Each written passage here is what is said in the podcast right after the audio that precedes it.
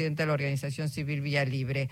Hola Beatriz, Jorge Alperini y Luisa Balmaya, te damos la bienvenida. ¿Cómo estás? Hola, ¿cómo están? Buenas tardes. Bien, bueno, finalmente algo que debió haberse hecho en un comienzo se, se va a hacer ahora el 22.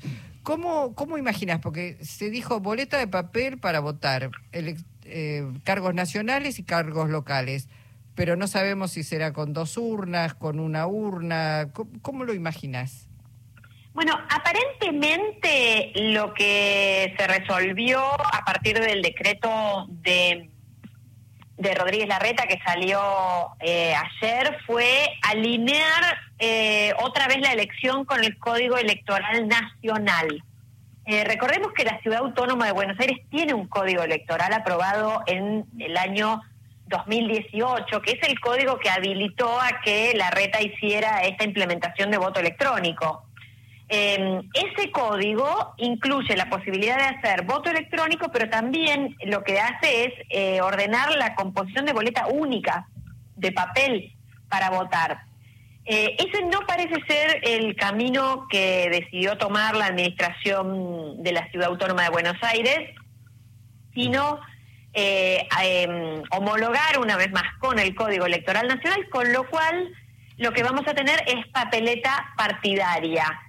Pero eh, como son elecciones concurrentes, son elecciones separadas de la nacional, eh, si todo va como está previsto, por lo menos hasta donde yo sé, que no soy funcionaria, ni estoy en el día a día de la gestión, ni nada que se le parezca, eh, lejos, de, lejos de eso estoy, pero hasta donde sabemos hoy, se va a mantener la doble urna, va a haber una urna para la elección nacional y una urna para la elección local, se va a votar con biombos, igual, en lugar de que haya un biombo y una máquina, va a haber dos biombos, eh, y lo que se va a usar en lugar de boleta única de papel, que es lo que manda el código electoral de la ciudad, se va a alinear con el modelo de boleta partidaria, que es como em, establece el código electoral nacional. Beatriz, eh, ¿cómo comparándolo entonces con lo que fue la elección de las PASO, ¿cómo, ¿qué impacto cree que va a tener este cambio en la votación? en tiempo, en, que concurra más gente a votar, eh, no sé.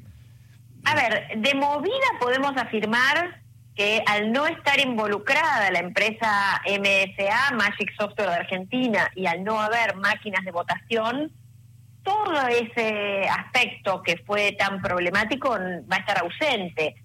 Se va a votar con papeletas eh, partidarias, con lo cual eh, si las autoridades de mesa se organizan bien, digamos, y saben qué cosas, qué boletas van a la, al biombo nacional y qué boletas van al biombo local, no debería haber mayores inconvenientes relacionados con este acto electoral. El conteo puede que se demore un poquito porque hay que abrir primero la urna nacional, contar eso y después abrir la urna local y contar eso, a diferencia de las elecciones en las que está toda la boleta partidaria con todas las categorías y en una misma boleta está desde presidente hasta comuneros. Bueno, pero eso, eh, perdóname, también lo hubo, hubo dos urnas con el voto electrónico y con el, voto de papel para Nacional, digo, y no, no hubo tanta, finalmente, tanta demora en el conteo, me parece. Lo, lo, que pasa es que en el conteo lo que se hizo, lamentablemente, esta es una de las críticas que nosotros le hacemos al sistema, eh, y que el oficialismo porteño y la empresa vendedora lo presentan como la gran fortaleza del sistema, es que el conteo se hace bastante rápido, porque lo que hay que hacer es ir pasando el chip por adelante de la máquina y la máquina cuenta, entonces ese conteo es bastante más rápido, pero es un conteo que es muy inseguro, porque puede haber eh, información que no está correctamente validada, digo, es eh, la flaqueza en seguridad es la fortaleza en rapidez. Ahora, considerando, considerando Beatriz, que en las pasos siempre hay menor concurrencia de votantes que en las generales, y considerando también que, eh, que hubo gente, y quizás un número importante de gente que eh, quedó desalentada al serle tan tan extensa las colas, este, volver una y otra vez y decidió no votar, tendría que notarse, ser muy notoria la, la suma de, votantes respecto de las PASO, ¿no? Debería ser. Normalmente hay siempre, como bien dicen, un, un mayor caudal de asistencia a las urnas en las generales eh, que en la PASO. Em, y por supuesto, al no estar el, el, desincentivo, yo por lo menos personalmente estuve dos horas esperando para votar, eh, largas colas en la calle, o sea, fue, fue bastante engorroso. Esperemos que eso que ocurrió en La Paso no desincentive el ir a votar en la general.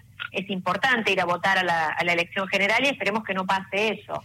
Lo que no tenemos claro todavía es qué va a pasar con el contrato con la firma de MSA, porque la empresa ya cobró parte de un contrato que alcanzaba los 29 millones de dólares eh, para el caso de que hubiera un balotaje, es decir, se contemplaron 25 millones de dólares para la PASO y la General y 4 millones de dólares más en caso de que hubiera un balotaje en la ciudad autónoma de Buenos Aires. Bueno, ¿qué va a pasar con ese contrato?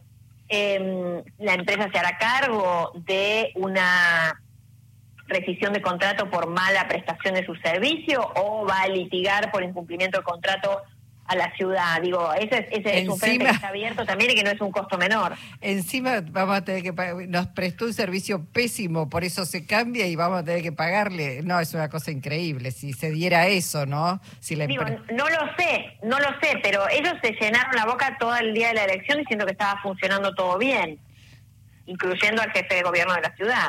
Ahora, no se presentó, nadie presentó una demanda contra la actuación y de, de, ese prestador de servicio que podríamos comparar con Tara Service, digamos.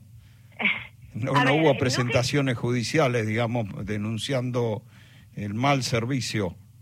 No que yo sepa, no sé si la denuncia penal, porque Servini hizo una denuncia penal ese domingo, eh, no sé si la denuncia penal incluye a la empresa. No hemos tenido acceso a ese expediente, así que la verdad es que no sabría responder a eso.